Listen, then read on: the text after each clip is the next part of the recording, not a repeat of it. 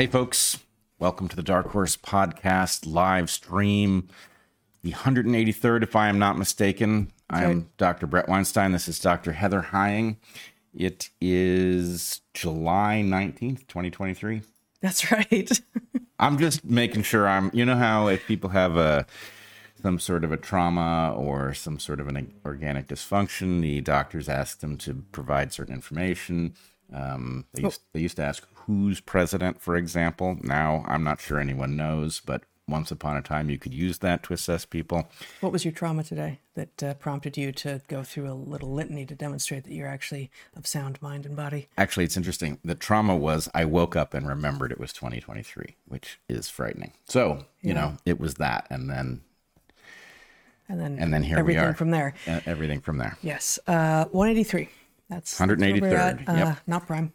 No, No. heavens no. not that I not. could give you a single factor other than one and 183, but it's definitely not prime. 61 and 3. 61. 3. Right? Nice. Yeah. Yeah, yeah. All right. Well, Okay. Um, so yeah, go. Rah, uh, live streaming uh, right now from Rumble if you're watching live. And uh, if you want to join the watch party, go over to our locals, uh, which you can find if memory serves. Uh, if you're watching on Rumble, uh, you can hit subscribe now, I think, which is what, uh, which is what, join now. Thank you. Uh, which, which gets you into locals. And that is where uh, the, the chat will be from now on. Presumably, somewhere in the genome of slime molds, there is a join now button as well. Can I just repeat that sentence back to Sure, you? sure. presumably in the presumably somewhere in the genome of slime molds there is a button called join now something Yeah. like that why So slime molds forage as independent units, and then under certain conditions, like if they run out of food and they need to use the resources that they have accumulated in the foraging, they join together and fruit. It's kind of cool. yeah So join now. I think there's a you know there's bound to be a methylation that's really a join a now or something like that. join yeah. now button yeah, yeah, okay exactly. Yeah, yeah. epigenetic join now The epigenetic join now. okay Yep. cool yeah um, i don't really have much to add to that um But they should join now. they, well, I i, don't know that they should at the moment no The watch party. oh i thought you meant the slime mold. No, no, no, no, nothing like that. Sorry, this has been very confusing, but I think we've now we're now headed in the same direction. Okay, good. Yes, yes. Please join now, locals watch party, uh, and there will be other stuff going on in locals as well. Uh, but that is what is happening right now. Uh, today we're going to talk a little bit about uh, conference that you were just at in Memphis. Uh, the topic that we're going to revisit from two weeks ago when we were talking about whether or not, given that um, men can identify as women and compete against women in sports, whether or not people might start to be able to be uh, identifying as disabled and uh, competing in the Special Olympics? Well, the answer is yes, unfortunately. Uh, we're going to talk about what the deep state actually means and um, also the influence of China on British and presumably other academics uh, and uh, and therefore on what questions get asked and what answers get uh, answered. Uh, so that's that's where we're going today. Uh, we're not going to do a Q&A today. We will be back. Uh, we're here now at 11:30 a.m. Pacific on Wednesday, and that's going to be when we're doing our live streams from now on. We're going to alternate weeks on, weeks off with Q&A. We'll do a Q&A next week. And um, moving everything else we want to talk to you about, um, sort of logistic wise, housekeeping wise, to the end, except for our ads. Uh, we have three sponsors, as always, at the top of the hour, and we are very pleased um, to have them all. Um, they are this week Sole, Sundays, and Seed. Uh, so without further ado, here we go. Our first sponsor this week is Sole. Sole footbeds are the original custom moldable insoles providing affordable pain relief since 2001. Soul footbeds include a signature supportive arch, which is clinically proven to reduce arch strain in your feet. And these footbeds are great for any arch height. If you have low arches or flat feet, you simply heat mold them in your oven at home to ensure a comfortable level of support.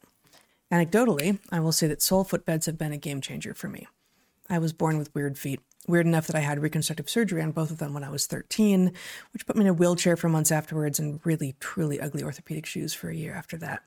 That surgery, though, was wildly successful, and I was playing varsity sports within a couple years of having it. But it's been a while since I was 13, and my arches are beginning to flatten, and my feet hurt a lot more than they used to. Wearing shoes with sole footbeds in them is helping tremendously. I have sole footbeds in my extra tough boots and my hiking boots, and even in a pair of shoes that you might go to a nice restaurant in. They have multiple styles for different kinds of activity. If you have any foot issues at all, you should seriously try these footbeds. Sole footbeds are easily customizable using your oven at home, or you can skip that step and they'll mold to your feet over a few days. You get the benefits of personalized support at a small fraction of the price of doctor prescribed orthotics, and they're made from recycled cork. Sole footbeds also reduce pain from plantar fasciitis and shin splints. They promote neutral alignment and good posture, and are particularly offensive. It's not a word. Effective at preventing fat- fatigue when standing or walking for long hours on hard surfaces. Two thirds of people who try sole footbeds come back for a second pair, and many have trusted Sole to keep their feet energized and pain free for more than 20 years. If you've ever wondered whether orthotics could add to your comfort or athletic performance, this is your chance to find out what 17 million satisfied souls already know. As a Dark Horse listener, you can get 50% off Sole footbeds. Simply go to yoursole.com slash darkhorse or enter the code darkhorse at checkout to get 50% off any full full price pair of footbeds. That's your sole Y-O-U-R-S-O-L-E dot com slash dark horse or enter the code dark horse at checkout when you check out at yoursole.com. Save 50% on sole footbeds today and say goodbye to sore feet. Did you say they're not offensive?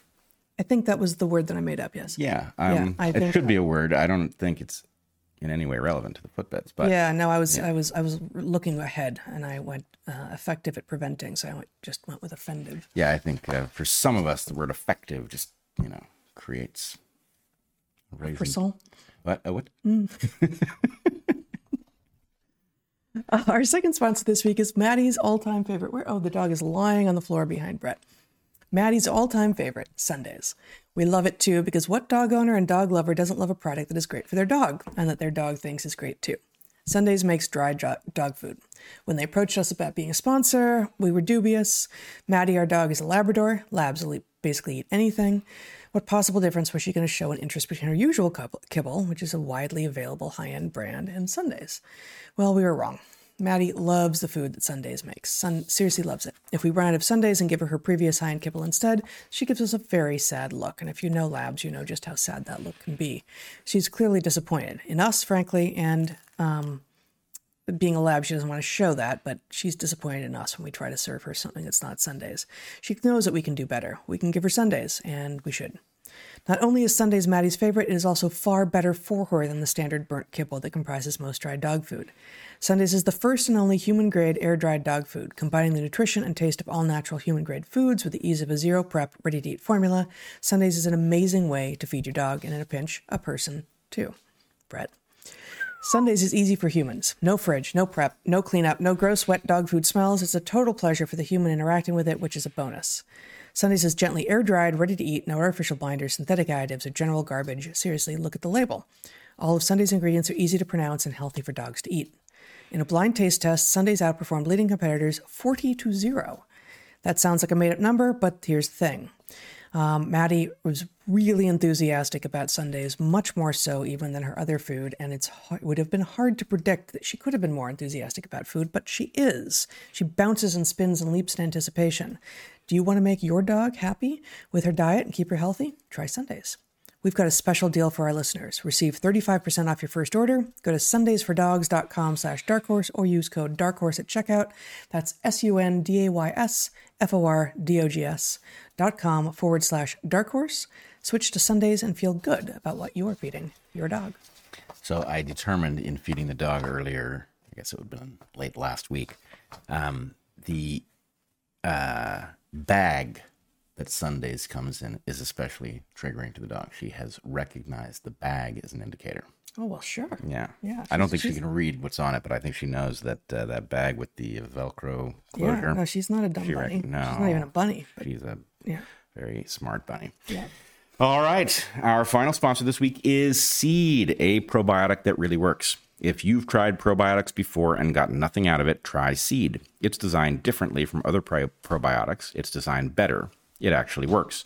Your gut and your immune system work together, coordinating your body's response to the world both around and within you. Seed helps improve the health of your gut microbiome, which means that it supports you becoming healthier overall. Our resident gut uh, microbes directly impact the development and function of the immune system. Even before we're born, microbes inform our immune systems, teaching our body how to distinguish between benign substances and pathogenic antigens. That is, substances that our bodies don't recognize as its own, as their own. It's my error. It says it right here. Yeah, pronouns. You, yeah, it's the pronouns that get you. Yeah, it Um, does seem to be that. You can support your gut immune axis in a variety of ways, including by prioritizing sleep. New research suggests that the gut microbiome has its own circadian clock, and that changes to your normal rhythms, mm, and that changes to your normal rhythms can disrupt your microbes and the important functions they perform. Prioritizing regular sleep can thus keep your gut immune axis healthy. That is the axis of awesome. That's right. You can also support your gut immune axis by taking Seed's DS01 Daily Synbiotic. Seed is a plant based prebiotic and probiotic with 24 strains that have been clinically or scientifically studied for their benefits. 16 of those 24 strains are specifically geared towards digestive health, as you would expect from a probiotic, and four of the 24 probiotic probiotic strains are known to promote healthy skin. Your skin, like your gut, has its own microbiome. Seed supports both gut and skin health. Seed is free from 14 major classes of allergens, including but not limited to sugar, animal products, soy, gluten, peanut, glyphosate, dairy, shellfish, and corn and seed is double hulled with its capsule in capsule design. It is engineered to maintain viability through your digestive tract until it reaches your colon where you want it. And the same design makes it resistant to oxygen, moisture, and heat, meaning that no refrigeration is necessary. Seed's daily synbiotic supports gut, skin, and heart health and micronutri- micronutrient synthesis. We have heard from several people who have used seed and report improvements to their digestive function in 24 to 48 hours.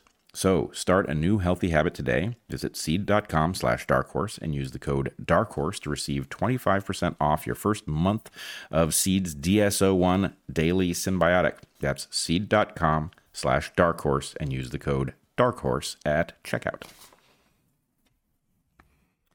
Very good. Yes, I feel like every time I have to read out loud, it's some kind of test. This is a trauma I carry from childhood, as you know. Yeah. Yeah. But I'm over it Good. for the day. I probably will not end up. Uh, you will probably not have to read aloud again today. Awesome. Yeah. So All right. Well, then I can relax. good. uh, you were in Memphis this week. Yes, I was in Memphis this week. Fascinating. So I was at a conference, a conference that it turns out many of the attendees uh, attend every year. I didn't know anything about it until I went. It's called Freedom Fest.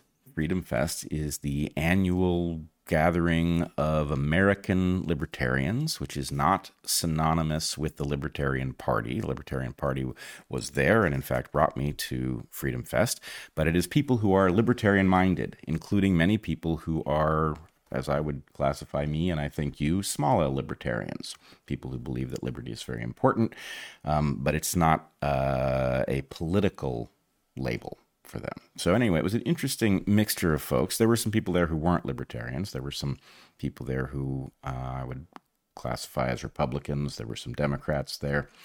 Um, oh, go ahead.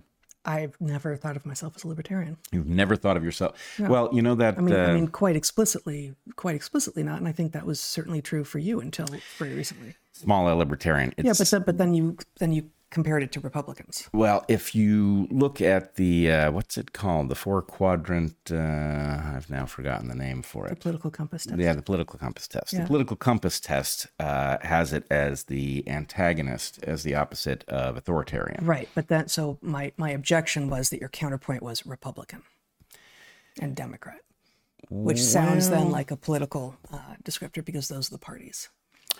Yes. Um, I do believe I am certainly a small L libertarian. I believe if we were to look at your beliefs, you would be a small L libertarian because of your focus on not regulating more than is necessary. Uh, Sure, just, light-handed. just not if we are describing political parties.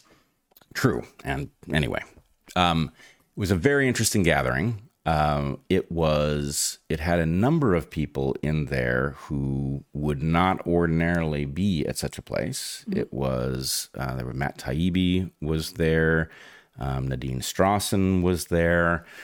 Uh, I met Daryl Davis. That was something I've wanted. That is a person I have wanted to meet. Something I've wanted to do for a very long time. Daryl Davis is the black guy who attended Ku Klux Klan rallies and befriended Klan members and convinced them that they had erred and got them to quit. Um, anyway, he's a great guy. He's also a brilliant musician. Just absolutely marvelous. A, a boogie woogie, mostly keyboards, but he did an amazing thing where he uh, he snuck up on his guitarist and uh, reached around his guitarist and took over the guitar. Anyway, he's Wow. quite the virtuoso. Um, but anyway, very interesting conference. Uh, I was on. I gave one talk uh, to a large L libertarian caucus. They were very welcoming of me, despite the fact that I told them that I was not only a liberal but a radical, a reluctant one, as I keep saying. But nonetheless, they uh, they were ready to go, and and that was all very heartening because in my past experience, libertarians have often been hard to reach. As soon as they know that you're not up for you know frustrating all attempts to regulate anything, uh, they they they tune out. But that was not the case. And it seems that, as with much that we have been seeing in the last few years, and that you and I have been talking about as well, it is hard to know to what degree um, our understanding of them has changed and to what degree uh, the party itself has changed. Yeah, I think there's a little bit of both. I think there there has always been a deeper intellectual thread there that is not visible because the ideological political thread is visible and because it is actually at some level the only viable third party we've got. Um, you know, it the fact of the party does sort of overwhelm the the deeper strands, but I also think there's a leveling up. That's one thing. There's a recognition. I heard lots of talk of things like game theory, which is something that I have found libertarians uninterested in talking about in the past, in part because one of the major arguments against libertarianism as a, a political uh, uh, mode is that it doesn't deal with things like externalities and, Trash and the like. the commons. Right, exactly. Uh, collective action problems of all sorts. Um, but there's a an awareness that maybe uh, purity isn't so good, and that some of these things are necessary. Um, that Some of these things, some, of these governmental interventions.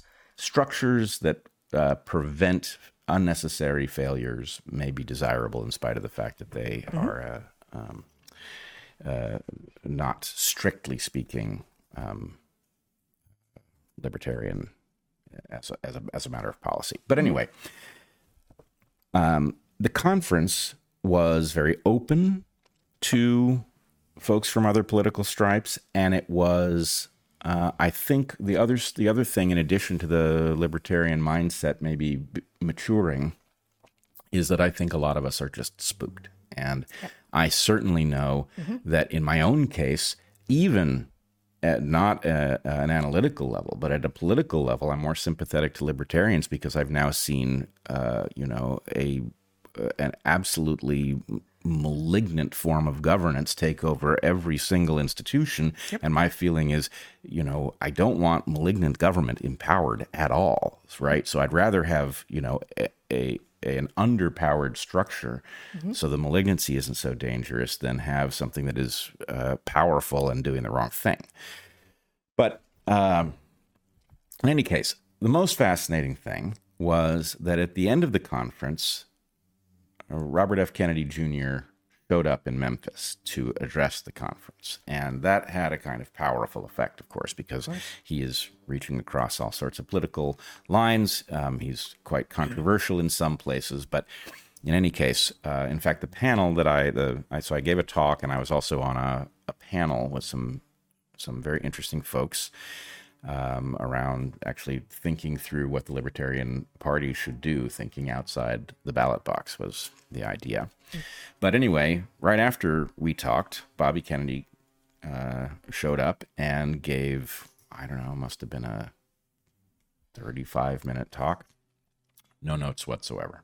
Walked up to the podium and just boom, uh, off the top of his head and you know, a as is his way, a highly specific talk in which he cited evidence for each of his points. But the most interesting thing is he so here he is he's a you know he's a he's a democrat of a kind that you and i grew up with a kind of democrat that used to be common and is now exceedingly rare um, and he didn't as i didn't pretend to be anything other than i am. He didn't pretend to be anything other than he was either. And he laid out a case which uh, i thought was excellent. I'm a little surprised at how well it read in the room. Okay, so he laid out a case in which he said uh, the best way to address pollution is the free market. Okay. Now, I'm, so far, that sounds like an easy sell in that room. Yes, except how are you possibly going to have a free market regulate pollution out of existence? Well, yeah, you need to hear more. But so far, that sounds like something that uh, a libertarian audience would be receptive to. Yes, definitely. On the other hand, you have to, you know, the question is, what's the word free doing there? Right now, the market forces are, in fact, the best mechanism for figuring out how to do things. This is a case I've made. They should never tell you what to do, but telling you how to do things, there's no tool anywhere near as good. So, how do you eliminate pollution, for example? Well, Kennedy lays out a case for internalizing the cost for all uh, production. And he says, correctly, he says, uh, pollution is inefficiency right? If you're dumping something into a river, that's an inefficiency. It's some part of the process mm-hmm. that uh, didn't have anywhere to go, and you're taking advantage of the fact that you can easily put it in the river, and getting it out of the river may be impossible or very difficult. Um, but you know, if you paid the cost of getting it out of the river, you'd never put it in the river in the first place, which is true. Um, but uh, I know because I've been making a similar case. I, I used to say if um, if all you did was internalize every cost completely, government needs to do almost nothing else. Right? That's almost the only thing it has to do. And the reason that that's almost the only thing it has to do. But it's a big thing. Yeah, in fact, it's impossible to do it perfectly. That's right. so the devil's in the details.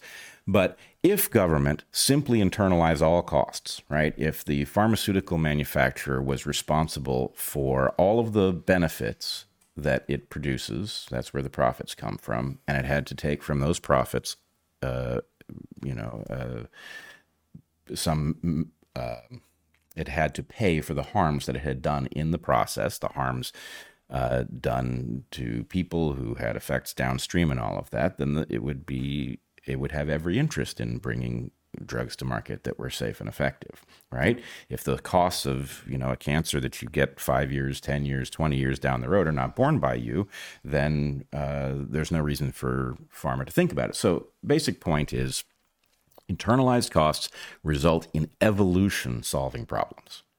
And that's really the he he didn't use the term evolution, but the idea is if the market internalizes all those costs, then evolution takes care of all the things that we don't want. Right?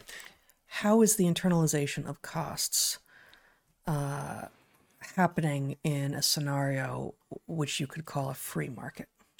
Well, that's just the thing. This is sort of an enlightened view of a free market. The point it, it's like a freeing market, right? The market you have to have some mechanism for those costs returning to the people who generated them, right? And that includes things that are not even costs, risks taken, right? If you release something into the public and you don't know, you know, if you release flame retardants and you don't know what their effect is going to be, then the question is, well, what is the likelihood that you're going to end up injuring people and be responsible for uh, for compensating them down the road?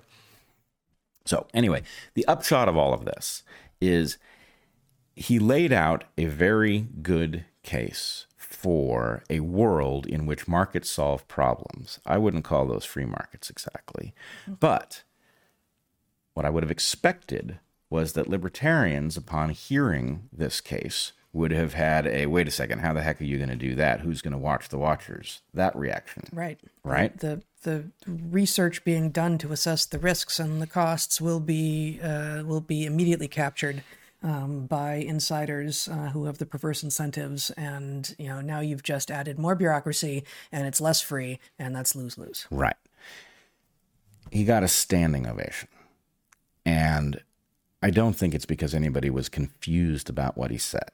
I think there is a genuine openness that we have now seen what happens when particular ideologies are allowed to enact their, mm-hmm. you know, fantasy set of regulations and you produce catastrophes. And there's a question about, oh crap, how are we going to actually govern in some way that works, that doesn't expose us to obscene harms that, you know, caused somebody to you know, buy a third home, but resulted in other people's children dying, right? Yeah. Um, so I'm hopeful because A, I saw a, I mean, really, he's one of the best orators I've ever seen. Mm. He is absolutely spectacular.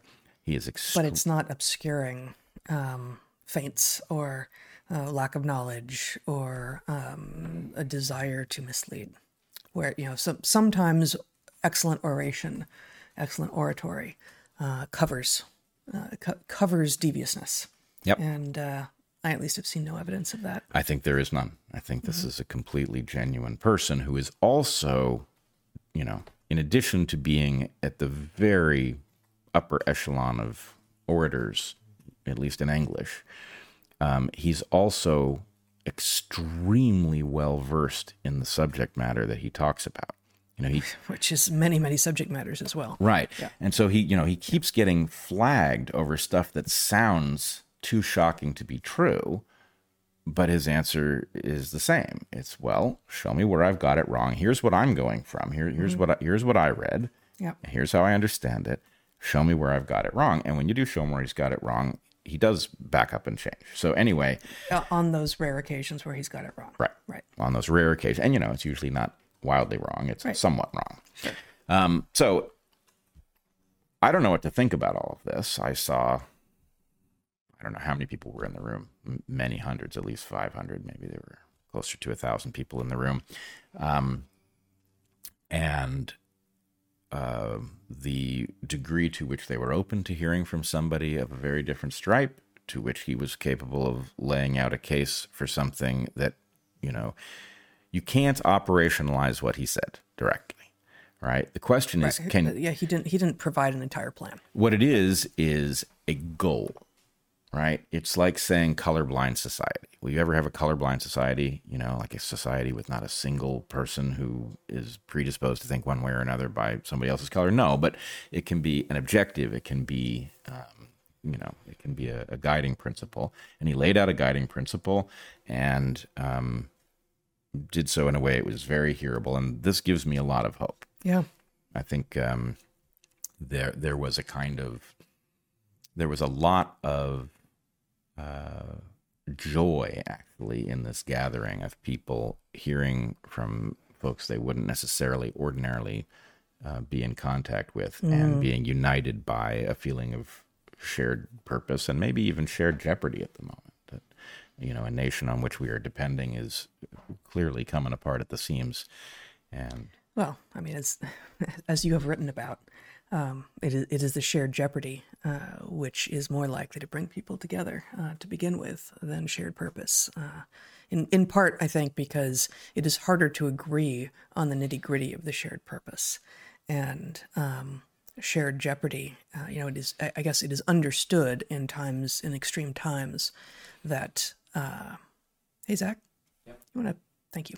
Uh, it is understood in extreme times that uh, you're going to have to try a lot of things, and you're going to have to try them fast. And there's not a lot of time uh, to to go through all of the discussions that might be called for. If you're just saying, you know what, we we have this idea, we want to make it happen, we've got some time, and so it, it brings people together with a greater sense of urgency and um, and once that happens i think it is easier to see oh you know what?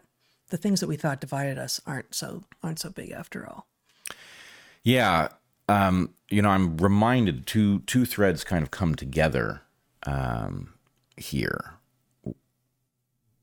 there is this galvanizing feature of shared jeopardy and there's also a fissioning feature of Jeopardy. And mm-hmm. I think we are seeing both of these things simultaneously. And one of them is extremely hopeful. The the feeling of camaraderie of discovering that you have large numbers of people who are actually willing to fight for the same thing that you are is uh, it is a a marvelous feeling, and at the same time, we are watching this uh, petty at best and lethal at worst demonization of others. The other, yeah.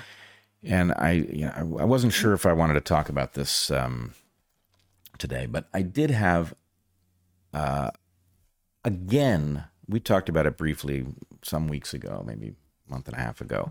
I had gotten, for whatever reason on Twitter, dumped into what I call Nazi Twitter, right?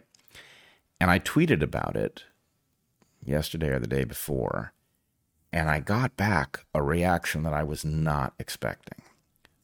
First thing is, people think that I am using that term the way it's been leveled at people like us or Bobby Kennedy, mm. right?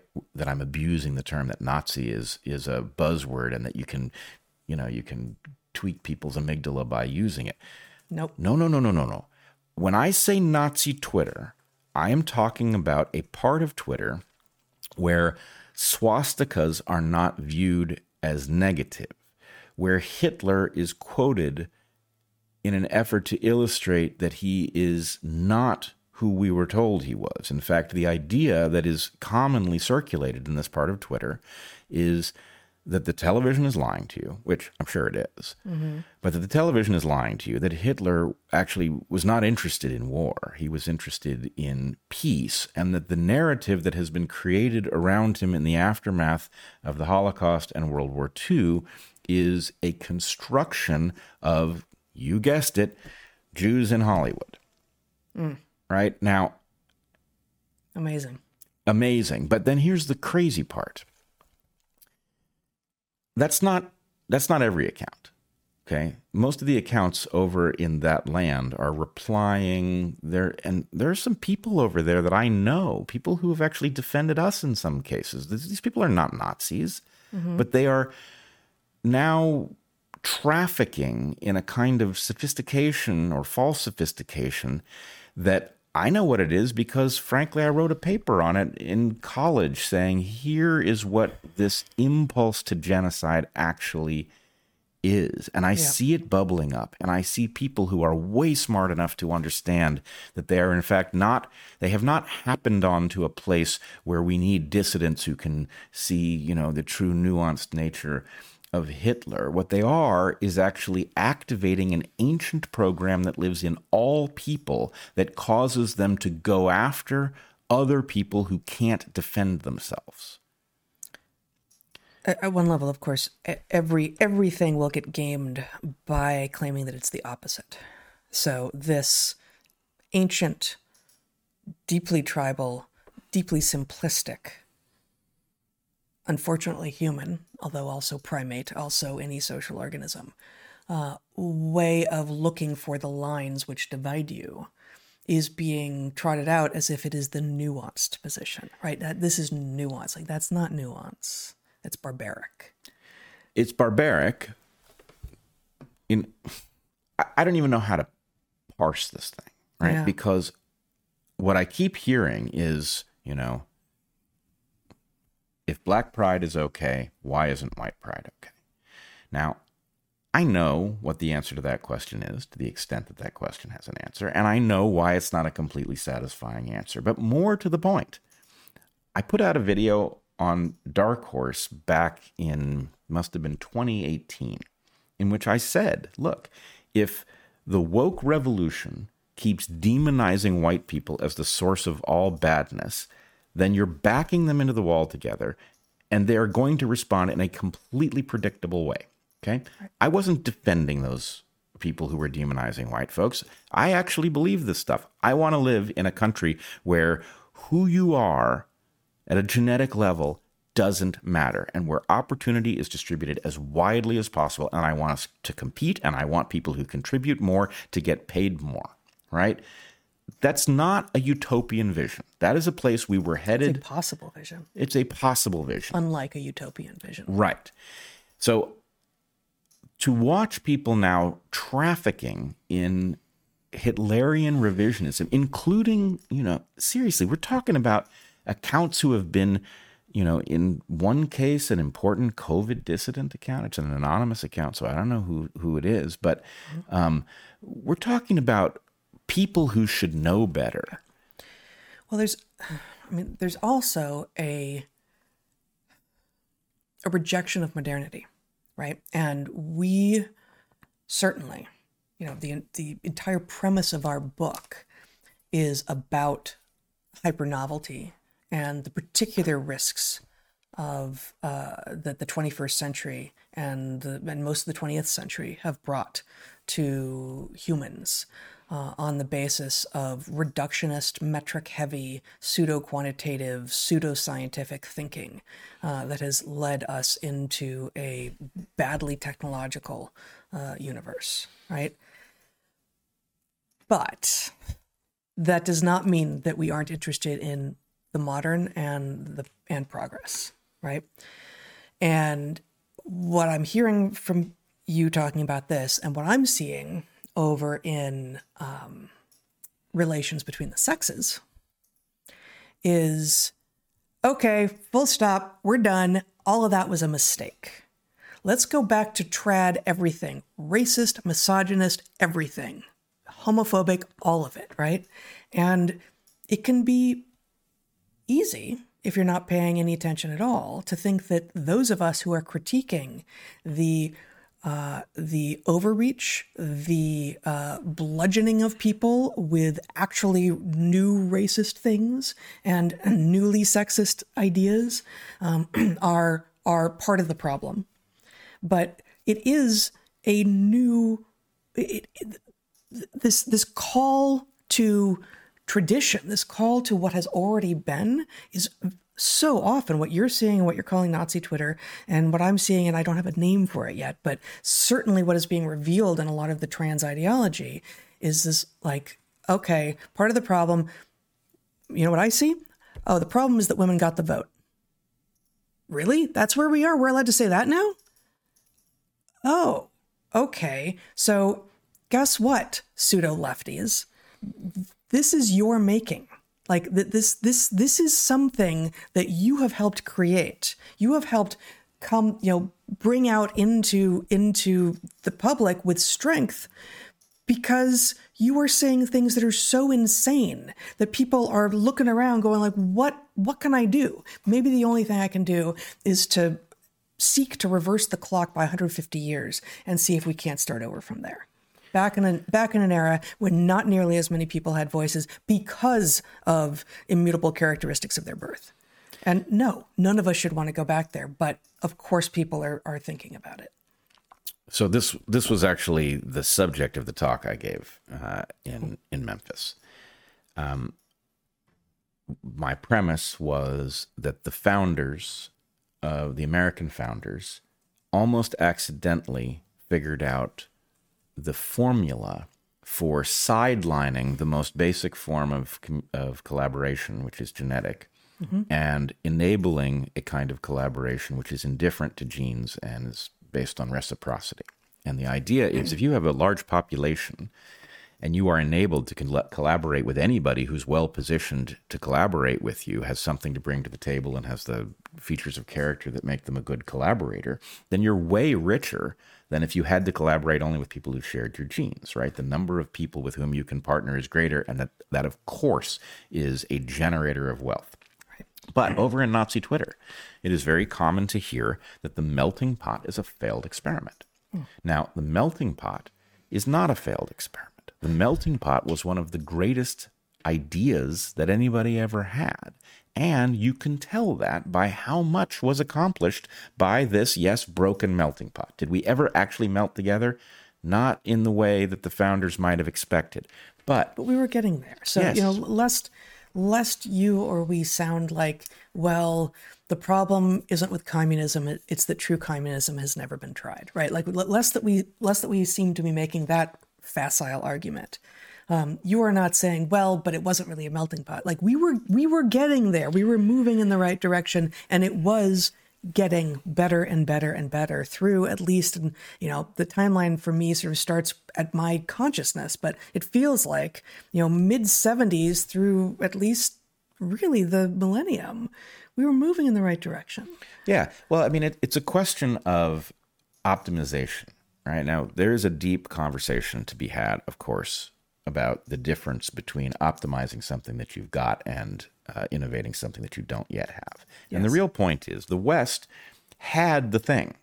How to accomplish it at a practical level, it had the values spelled out. And it wasn't all spelled out at the beginning either. In fact, our founding documents contain at least one major embarrassment mm-hmm. on exactly this point. However, uh, as I argued in Memphis, you have Martin Luther King Jr., who functions like a late arriving founder, right? He completes the puzzle, right?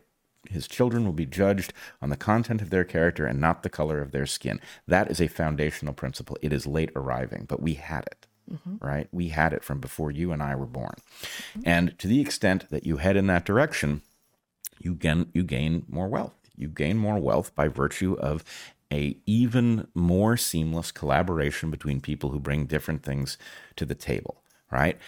And the other thing is we talk in our book, we lay out the um, framework of frontiers. We describe yes. four different kinds, the fourth one having not yet been discovered, but logically it exists. Um, the third frontier being a frontier of transfer, where you can't generate growth along either of the first two frontiers, either by finding a new place to go or by innovating new technology. Geographic frontier, technological frontier, or this third type, which is transfer. theft. Transfer, which transfer can mean kill those people and take their stuff, which mm-hmm. is what the Holocaust was. Mm-hmm. Um, and it is what is looming whether the people over in Nazi Twitter understand it or not, it is what is looming over there. This is a totally predictable program that will emerge under certain circumstances. And the the idea that we have a a criminal class in charge of our political landscape, right? Stealing from us left and right in ways that we can't understand. Time traveling money printer being one such mechanism. Right. Right? We've got these people stealing our wealth, right? They don't want us to come after them. And so they partner with the woke revolutionaries who make race a focus and begin demonizing people. Of course, they're demonizing, you know, average whites. Those average whites are, of course, going to react to being demonized by gathering together and saying, Did you do anything wrong? Did I do it? Why are we being demonized? Right? Yep. Totally predictable. And that this would then unleash this ancient program. It's an ancient genocidal program. And the fact is, Here's the analogy people need this is exactly like the program for rape. We are all, all of us, male and female, downstream. We are the product of many historical rapes. That is essentially certain based on the degree to which warfare has played a role in our histories. Mm-hmm. So, genetically speaking, we all carry that potential, whether we're female and effectively unable to act on it or male and have a choice whether or not to act on it. We construct society so that that impulse does not manifest itself, right? Now, I cannot tell you how dumb it is that we are allowing pornographers to play with that particular trope because they are making it sexy in some people's minds, which is, of course, going to produce more rapes in the real world. Mm-hmm. Likewise, people uh, Nazi LARPing on Twitter, especially at a moment where, yeah, the thieves have taken the growth. We are you know, eyeing each other, trying to figure out, you know, who's going to get a chair when the music stops. Mm-hmm. And this is all predictable, but it's for, all predictable, and it's all just such again facile, basic, like naturalistic fallacy level thinking. Oh well, you know, it happened, therefore it must be good. It is uh, evolution produced it, therefore it must be the thing that we ought to be doing. Like no, there is no there. There cannot be a connection, an inherent connection between what is and what ought. We, we, we cannot assume that, and that is that is inherent in most of these mistaken new um, new based on ancient belief systems. And that's why I raise the analogy of rape, because yes. any right. correctly thinking person, any person who has their log- logical uh, faculties, can understand that, I mean, it's so obvious that one can spread one's genes by raping, right? If you know that, you still decide, hey, that's not for me. That is in con- whatever program I carry that might be capable of that is inconsistent with my values. I will forego any opportunity that exists downstream of that behavior because it is morally unacceptable to me, the conscious person. Yeah. And genocide is the same goddamn thing. Yes, we all carry that potential, undoubtedly right? The question is can you look at it and say, not for me? I'm not really interested in whether my genes for respiration, you know, the particular spellings of them find their way into the 25th century, right? I will not commit genocide on behalf of my genes for respiration. That is what evolution will program me to do. But I am actually much more interested in what we as people can construct, can accomplish. I'm much more interested in the feats of curiosity, of decency, of compassion, of beauty, all of those things. Those are also things we can accomplish. And we get to choose between these two things. Yes, and do. if you're over in Nazi Twitter, get out. Remember who we are. Stop doing this. It is not the program you want to enact. There is nothing honorable about it. And even if you win, at the end of the day, you are doing something that anyone, if we survive another thousand years, the people that you would most like to hang out with, the most decent, the most intelligent people, will look at what you did and they will say, God damn you. Why did you do that? So, anyway, that's my plea. The idea that Nazi Twitter is out there, I'm not asking that we shut down these people's right to speak. I don't want that it shut down. Mm-hmm. But I do want that fraction of people who are playing with those tropes, who are capable of thinking their way through this, to realize they are operating based on an ancient program every bit as much as if they were contemplating rape. That's what they're doing. Excellent. Um, it is telling, perhaps, that that while you are discovering how much of that is out there now and growing, uh, that those who would never engage in such thinking or or actions are being demonized as anti-Semites. Um, and you know, we already talked some about Bobby Kennedy, and I, I, you know, I don't know that we need to connect these things, but it does feel to me like it's it's a diversion. I feel like I feel like we are living in a landscape of of feints, of you know, F E I N T S, of of you know, don't look at the man behind the curtain. Like there's a dog and pony show over here. There's oh, you know that anti-Semitism is bad. Look at this guy who's an anti-Semite. When there's actually a rise in what's in, in the hatred, in the genocidal impulses, um, just out of view, just where you're not looking, just where none of the media are pointing their their. I don't even know what journalists point. Pens. They don't though, right? like Cameras. lasers. I kill with lasers, and that's not it. but uh, like like I don't see the discussion of what you're talking about. And I do see to some degree a discussion of what I've seen over in the somewhat similar land around sex, um, because there are increasingly a large number of people, um, women mostly, some men who are saying this must stop. We, we are we are going backwards into a land that is um, very very dangerous for girls and women, and we had won these rights, we had we had secured them, and and now we are losing them, um, and so you know I, I do I do see substantial pushback over in the sort of the the sex and gender equivalent space, um, but I also see a lot of encouragement of the insanity. And it's different with with race and with ethnicity because the way the media has decided to understand it is um, is differently confused. But um, you know no no one no one in the mainstream media is explicitly celebrating anti-semitism but they are implicitly doing so with their choices. They are inviting it. Yes Now, the the sex and gender version of this. Maybe it's just sex, really. Yeah. Um, there's a different story to be told. Right.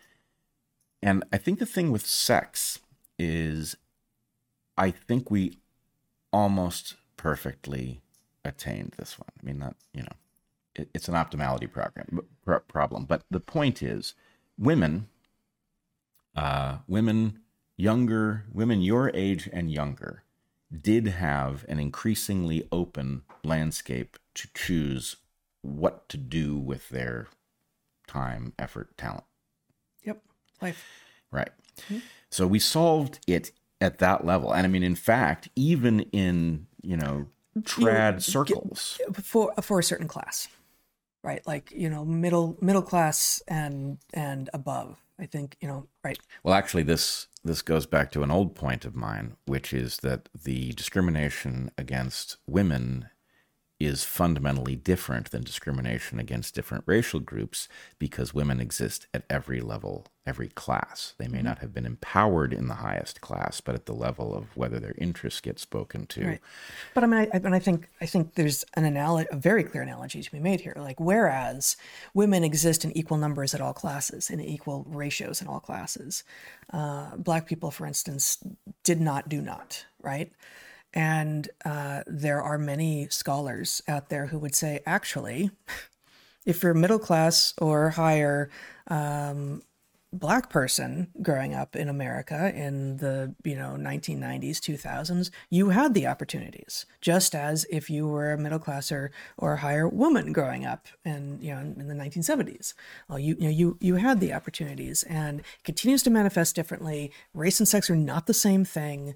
Um, however if you insist as many on the you know insane left uh, insist on doing on not talking about class at all and pulling and you know claiming to be all about intersectionality and all of these things but never talking about class you of course find that um, black people have worse outcomes and then you conclude with some sort of magic trick that that is due to a systemic racism as opposed to saying let's talk about let's let's talk about um, black people and class and let's talk about women and class and say okay we were we had gotten so close to where we wanted to be with both of these, with with with with both demographics.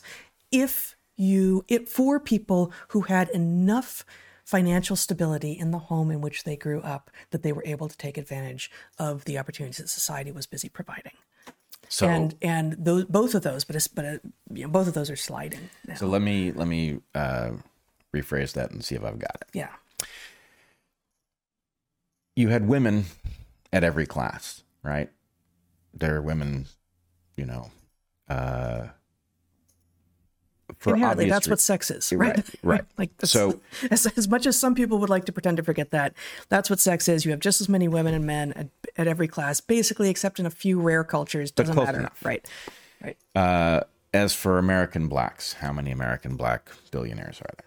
I don't know, but Yeah. it's going to be a small fraction of the the billionaire class. it's not going to So be equivalent to the then- sex ratio the, the racial racial ratio of the here's population here's the question: We had a increasingly over our lifetimes, we watched racism go from something you know we were born into an era where you know there was an echo of or there was there was very deep racism left in the era just prior to the one we were born into right? Yeah. martin luther king assassinated in 1968 right. Um, so and the significance of that is not the assassination which uh, at least one court has ruled likely involved the fbi so it doesn't have to have been a racist um, action. That may have been a political action but um, you know the point is the civil rights movement in which he was deeply involved at that moment was you know at fever pitch. So well i mean i think it's, uh, that then would be I, I think the definition of what people mean when they say systemic racism. Like you know why why would there have been political impetus to kill uh, the greatest civil rights leader of all time? Well uh, the thing is i just think i know the the answer. individual I think I know the answer, and I think the answer does involve racism, but I don't want to assume that because the fact is there's so much money and power at stake in governmental stuff that who knows what the actual thought process was.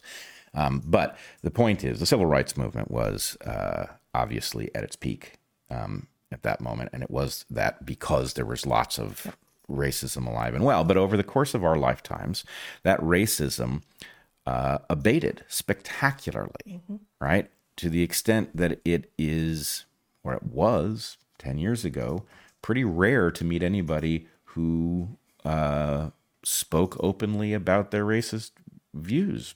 By and large, people had gotten over it, and they actually liked the idea that they, you know, I, I will say that this there there must be regional differences. no doubt, Right.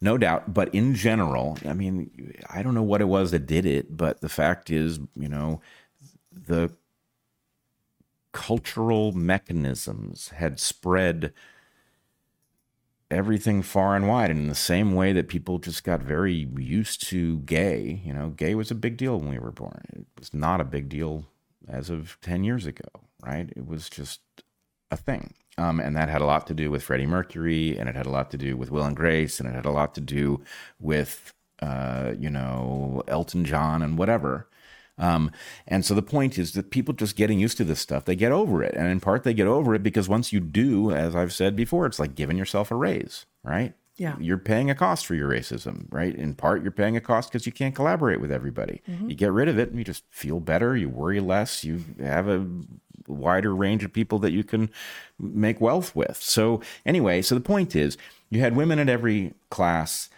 much less so. It was much more skewed with respect to race. Yep. And the difference is that even if you get rid of the racists, right? If you inherit a level of opportunity, you are in a much worse position to leverage it. And so, the, and you can't solve the problem by imposing right now requirements around you know things like quotas. right. So there's some very complex question about okay, okay, all the racists vanished, but I still, uh, I don't have the opportunity with which to get out of the situation that the racism created. Right. What do I do with that? What do I do? So, mm-hmm. it, what I'm pointing at is like, yes, we are in a disastrous phase where we are toying with unmaking all of the amazing progress that the West made against racism and sexism. And clearly, we benefited greatly from putting this stuff aside. The more we put it aside, the better off we did. But the interesting thing is, even in conservative circles, right?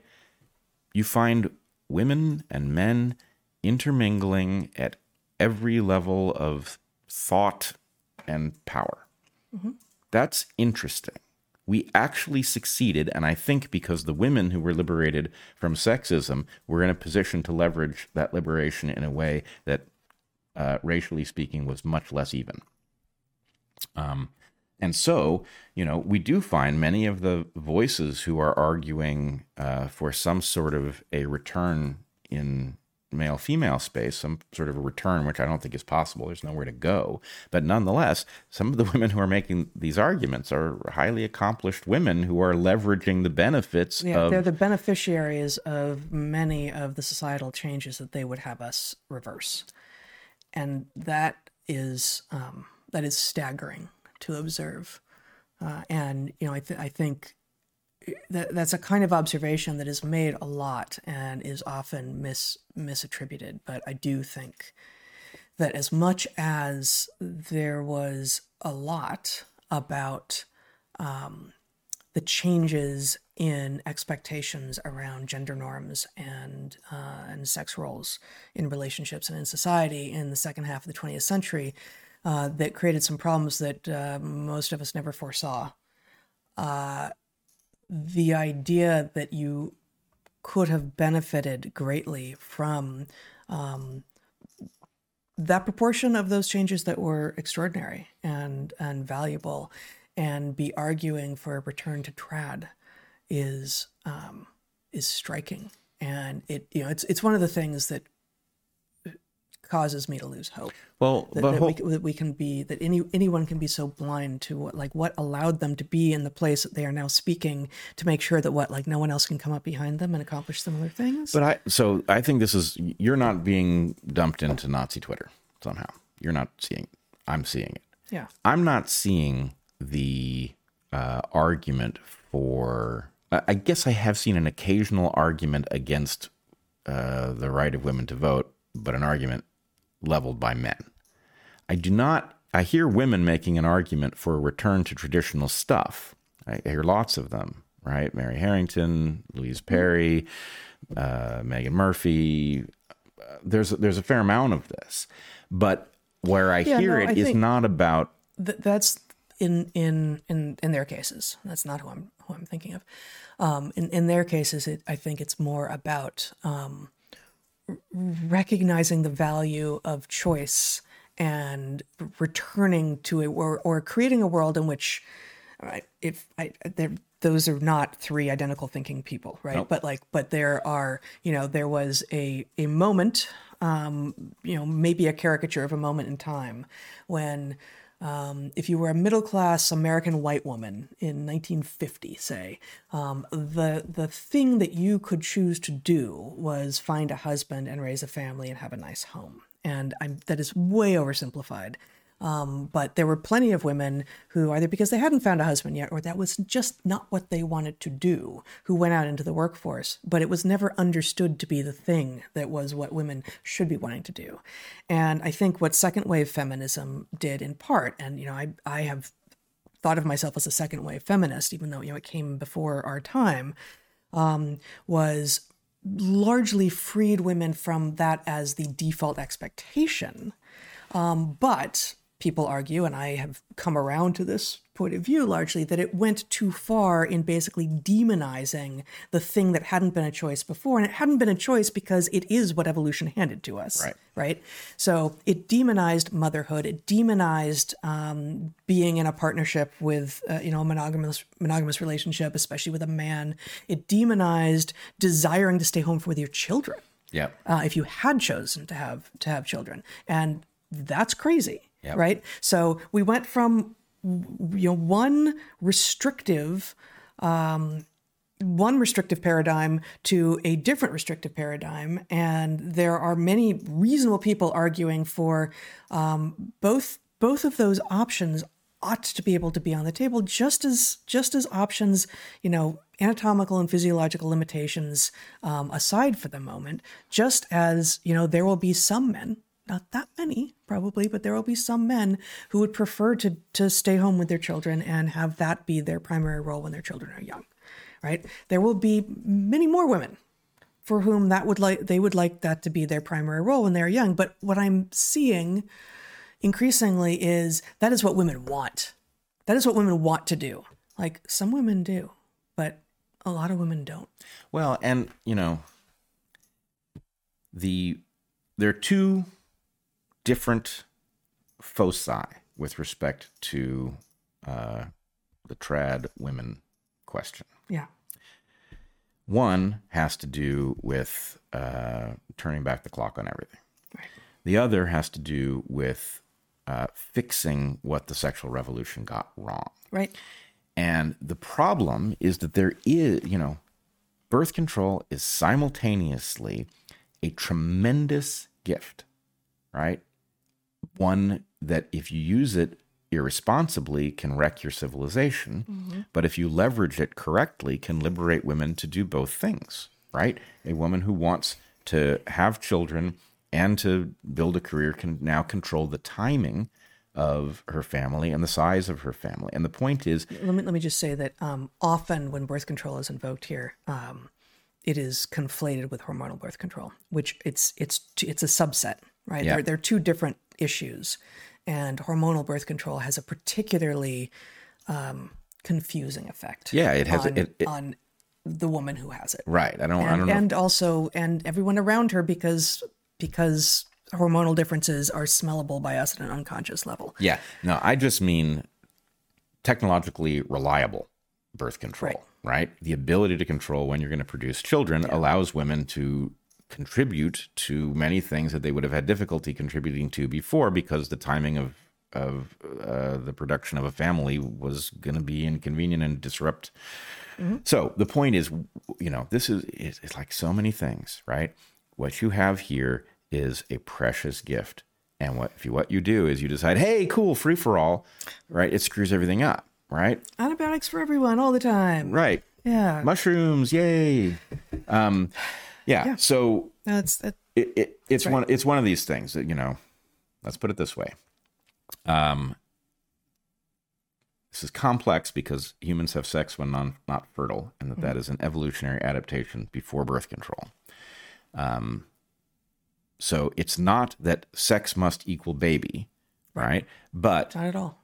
the fact that sex does not equal baby, that it has a relationship building aspect in humans that is clearly adaptive and is clearly, you know, it is about other things that are important. You know, they may be important because of their effect on the quality of the child you will raise, because a partnership that stays together and produces full siblings is a stronger one, right? Um, but the point is, recreation is again the villainous concept.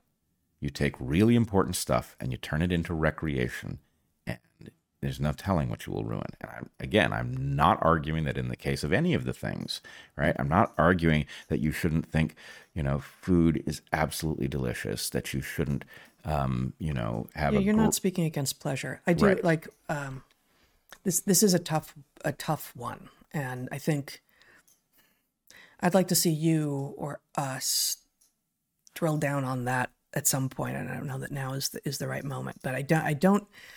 I don't think this lands. This is going to land with a lot of people um, because it's it.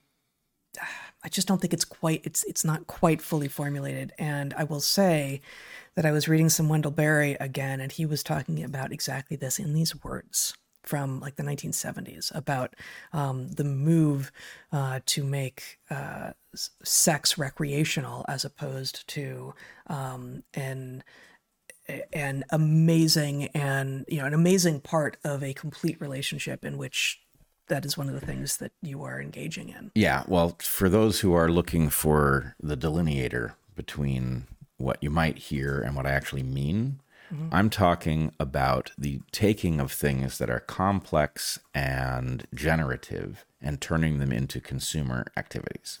Yeah. Right? Yeah. It's the consumer approach. And not, I'm not saying that there aren't things that you should consume, right? But there's some things that are just too important, right? I would say uh, music, sex, food, uh, hallucinogenic experiences. I'm not arguing that these things shouldn't be pleasurable. Hopefully, they will be overwhelmingly so. But if you come at them as a consumer, you are actually shortchanging yourself. That's what I'm getting at. Anyway, I will I will leave it there. But um, wow, that was a lot of topics buried Yeah. in that one conversation. That was a lot of topics, and um, yeah. Uh, well, we have a bunch more plans here. I mean, we'll go. I guess maybe we'll just go briefly through Okay. uh, other things. It seems it seems like that was sort of the the talk for today. But um, two live streams ago, two weeks ago, we in live stream 181, you discussed the Special Olympics, right? And uh, whether someone be able to identify their way into competing. Uh, here we have, you can show Zach my screen here. Yep, uh, from July 13th. Tra- This is, um, this is at some feminist site. Uh, trans identified male wins bronze in women's 400 meters at 2023 World Para Athletics Championships. So it's not the Special Olympics, but it's something equivalent. And here's the dude. Um, he he goes by Valentina now. Uh, he was born Fabrizio, and uh, and at 49 beat. Uh, let's see uh, racing against Omara Durand of Cuba and Alejandro Perez Lopez of Venezuela and Fatima Ezahra El Idrissi, that's the name I'm going to butcher, I'm afraid, of Morocco. Um, due to their visual disability, Durand and Lopez competed with guides who were wearing bright yellow vests and assisted the women to ensure they stayed on the course of the track because it is the Paralympics. Uh, well, so this guy is A, a guy, um, but he also, why does he get to compete in the Paralympics? Like, what's his disability? Petrillo has been diagnosed with Stargardt disease, a disorder of the eye that causes retinal degeneration over time. Due to this visual impairment, he has been permitted to compete in both matches designated for women with disabilities as well as those which are not. So it's happening. There it is. right? Yeah. Um, this is this is a this is a an able-bodied dude who is competing against um, women with visual impairment in the Paralympics or the para whatever it's called, the para athletics championships. And oh, surprise, surprise, surprise, he's winning. So it's he's cheating twice over, Yeah. which Oh, but poor. I mean, he's older than them, so yeah, I mean, mm, I, don't. There's not even very much more to say because we already talked about. You know, you basically predicted that this would start to happen, and boom. Boom. There it is. Yeah, it's just Yeah. stunning. I mean, the real question is like if I somehow decided to um I don't know, join some little kids track and field and just beat the pants off them, you know, cuz my legs are longer, right? Mm-hmm. There's no part of me that can imagine feeling good about that. Right? Well, and I, I mean, we've talked about this, right? Like we we've talked a little bit about these these ancient human emotions. Like why where has shame gone? And why has pride in things that at least used to be we understood that you couldn't change although now this is like these are opt-in things that you're now calling yourself pride proud to be something that you just decided you were yesterday. But like i don't understand why pride is the thing that we are getting behind and why shame is something that it would be wrong to suggest that someone should feel ashamed. Like this feels like actually a, a reversal in some way. Like shame is a uh, an individual and societal level tool um, by which if you when you feel ashamed of yourself uh, sometimes maybe you're wrong and maybe you know hopefully you have friends and family around you can say like no no no you didn't do anything wrong. Like you, don't you don't need to be worried about that. But usually then that's going to be embarrassment which is different right? Like shame is the thing that should be reserved for oh my god what did i do? Like why i can't i can't believe i do that how do i make it right how do I make sure I never do that thing again? And it feels like there's just no one has any shame anymore. Well, um, shamelessness is a, of course, a, a colloquially a, an old diagnosis. You don't hear people talk about it because Right. I think it's become unremarkable. Yeah. Whereas it used to be very remarkable. If you encountered a shameless person, that was a dangerous person because that person was capable of doing things in the pursuit of whatever that a normal person wouldn't be, Right. Or a normal adult wouldn't be. Yep. It's the shame that trains you to be decent. Yeah. Um, I I do have a concern, especially because pride is obviously um, one of the seven deadly sins, Right. and therefore, people who have a religious orientation think pride is a bad thing that has now become a good thing, and I don't think that's what happened. No, I don't think that's what happened either. I have, and I've said this before, but like, I just, I'm not proud of being a woman. I don't understand the concept of pride in something that I had no choice in. Well, I mean, I like I can I I can be proud of an accomplishment of my own. Yeah. I can be proud of the book that we wrote. I Yeah. can be proud, you know, I can be proud of and I it's not a dominant emotion for me, I don't think, but it could be and that's fine. Yep. The the pride in something over which you had no no choice at all strikes me as a gamification at best. Well, no, I think it has a uh, a root that makes sense that has just uh, taken on a life of its own. So, if you imagine the world before gay had become normal, mm-hmm. right? The world was shaming people who found themselves gay and had not chosen it Yeah. right? Something that you- they did not have control to reverse, right? Mm-hmm. You should be ashamed of yourself for what you are. Yeah, so it's a it's a reversal. It's- of, yeah, yeah. it's a like no, no, I do not. I know I should not feel ashamed, and I do not feel ashamed, and I am I am in fact the opposite of ashamed. I am proud. Right. So that pride, standing up in the face of those who would shame you wrongly, is one thing. Yeah, It is quite another thing at the point that this is no longer considered shameful for the pride to be an excuse to behave uh, in a gross way in front of families and to insist that anybody who thinks that's not cool is defective. Right now, you're weaponizing shame. Yep. And that reversal is um, yeah, predictable enough, I guess, that, you know, here's a weapon Right. lying there. It's not surprising that somebody picks it up.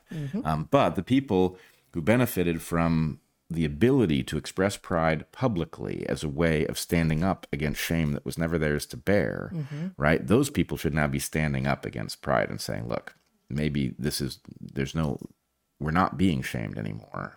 Maybe this is over, right? Yeah. Um, so anyway, uh, but yeah, I don't think it would, you know,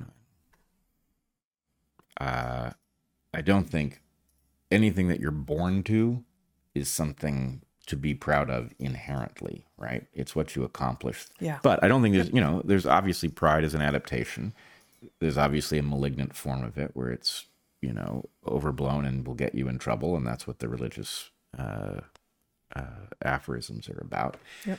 Um, but, uh, you know, pride and shame are both adaptations. They're opposing adaptations. They both have their place, and out of place, they're both dangerous. And that's really the way to think of it rather than, oh, pride is bad. Nope.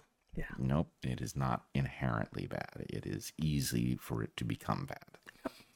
Yeah, I guess I, you know, coming coming at it from a purely secular position, I I didn't it didn't occur to me that there was of course there would be a a deep religious conviction around around the word, around the eh, not the word, the, around the concept. We've we've talked elsewhere about things that are named either for the first place that they were discovered or named for the malignant version of the Yeah, yeah. thing. And that these become a problem because you can't contemplate the honorable version of something that has been named around the malignant version because as soon as you invoke it, the point is it's like, oh, you're on board with that malignant thing? Yeah. right? I mean, you know, social credit. Oh God, right? I've now invoked the CCP and its authoritarian uh, panopticon nightmare state, right? right.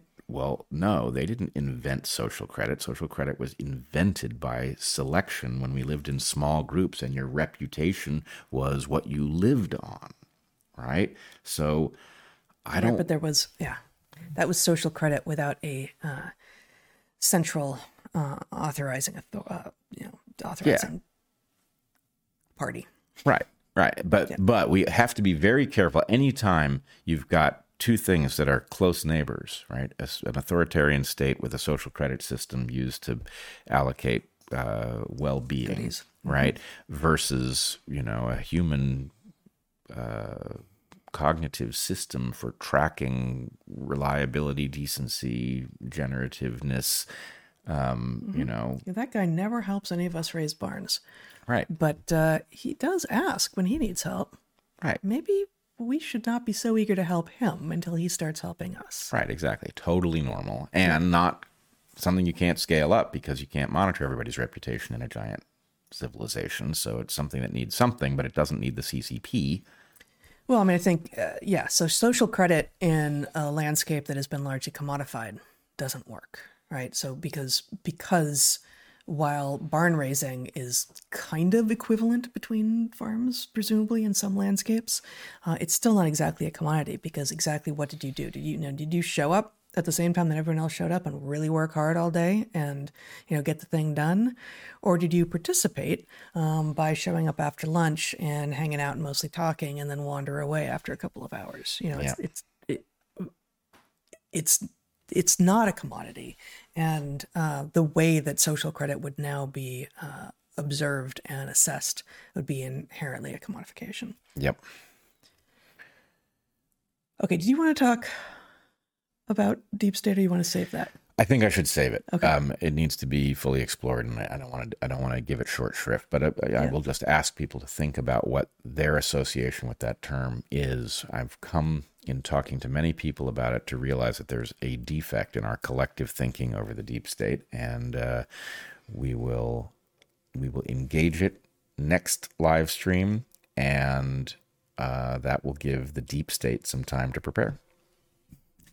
Well, I think we're also going to hold off on um, talking about the influence of China on British academics and academia. Um, there is some, I'll just say the Telegraph published a, a piece this week um, that is fascinating and maybe begins to make some sense of um, how bad uh, some academics involved in talking about COVID uh, were and behaved and continue to behave uh, during the, the pandemic.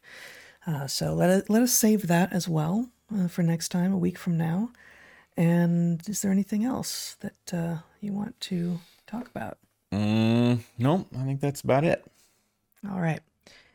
Well, then uh, let us let us. Oh, did you know that there were saber-toothed anchovies?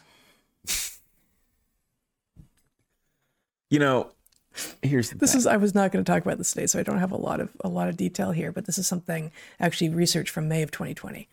Um, so this did not just come out, and they're no longer saber-toothed anchovies.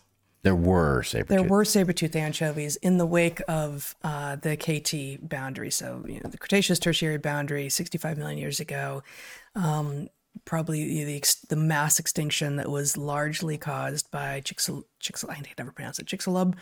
Um, you know, the the big rock that hit uh, the planet around the Yucatan Peninsula. Although there was also some stuff going on over in India with the Deccan traps. There's you know, a lot of stuff going on then. Massive extinctions as things began to settle and there were all these niches open, a lot of clades produced forms that um, those clades had not seen before. And among them, uh, in the anchovy clade, were saber-toothed anchovies. Saber-tooth anchovies. Yeah. Unfortunately, in fact, I, I have a, I have a little uh, a little this. So this is published in the? Royal Society. Uh, it's not a graphic so much, but then um, Science um, has a little scientific illustration here. So this is just the Science News reporting on the Royal Society paper. Um, and it's this is weird because they say you know these saber-toothed anchovies, which is what's being eaten here, were actually probably predators. So it's showing this is not a great graphic. It's just why I kind of wasn't going to show it. But um, but yeah, the the saber saber tooth one, a single single saber tooth. one saber-tooth. Apparently, yeah. No. Oh my goodness, no, that I- is a strange beast. Yeah, a single saber tooth on the upper jaw. Yeah, Single saber-tooth in the upper yeah, jaw. out of Pakistan. Why?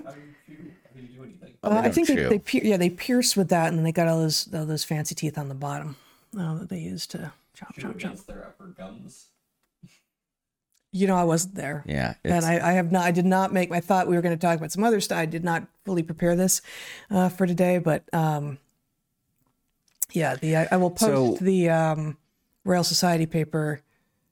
Uh, yeah, again, published in May of 2020. I will just point out Mm-hmm. that the Oh, most remarkable is that this is from the abstract of the paper. Sorry, published in the Royal Society uh, in 2020. Most remarkable is the presence of a single massive vomerine fang offset from the midline in both. So vomerine, that's just the vomer bone. So it's not quite on the midline. Interestingly, not quite. Yeah, I was gonna wondering how it was Yeah. gonna form. Yeah. Yes, I was just going to say that the saber-tooth anchovy is the stuff of pizza nightmares. oh, totally. Yeah, I Yeah. mean, Yeah.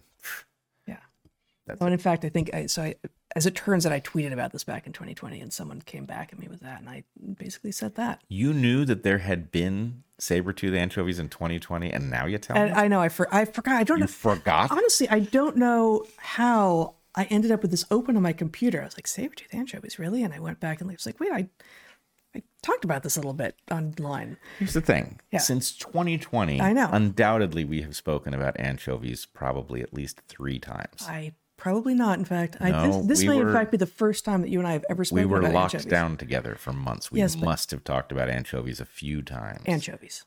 yeah, not a lot. I was not a high uh, level of traffic on that topic over there. I that don't period. think so. I mean, if we're going to talk about pizza toppings, I think it's more likely to be pepperoni, So pineapple, even. Your defense is that we never spoke of anchovies, and that's why you didn't mention the saber-tooth variety.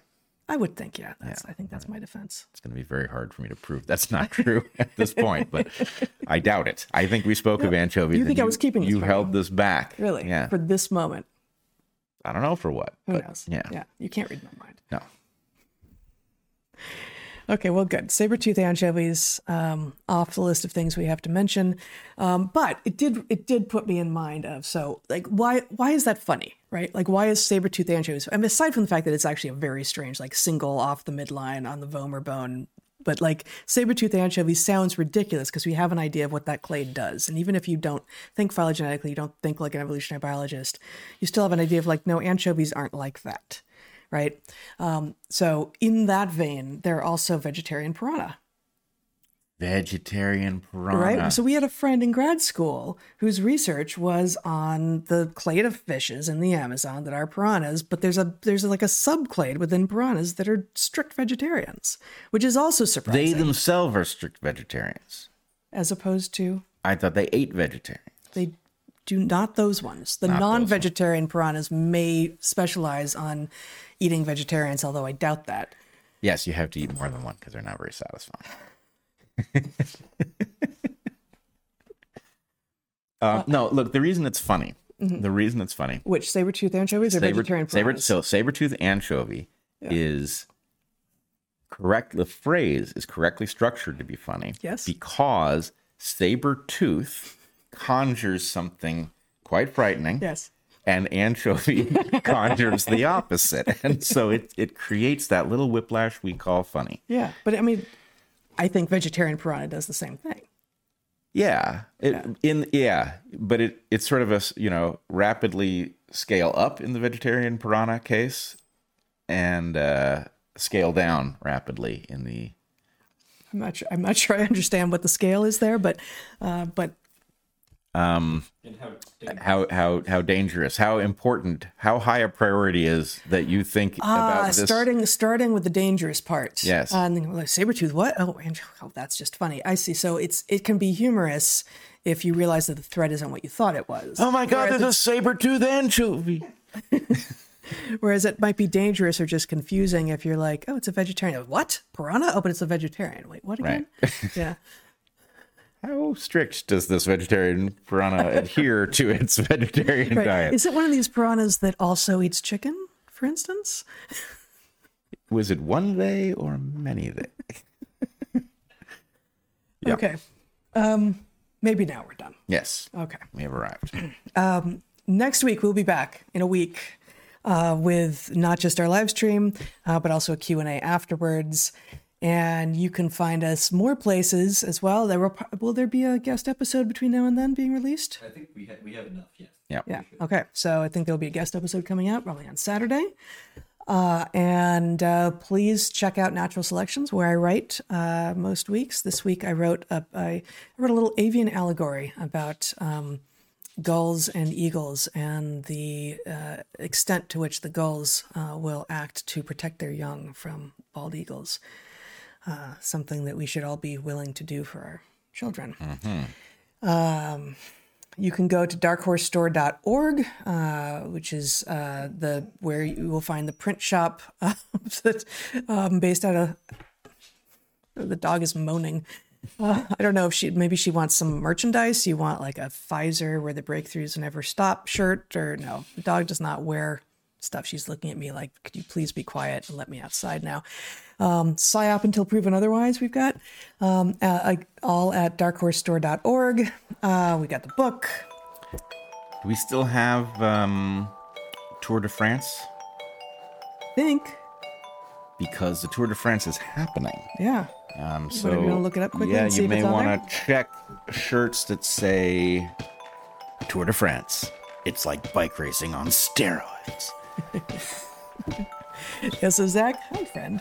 Zach is going to um, see if that is still available. While while I remind everyone that we are now um, on locals. That's where the watch party has been happening. Please join us there.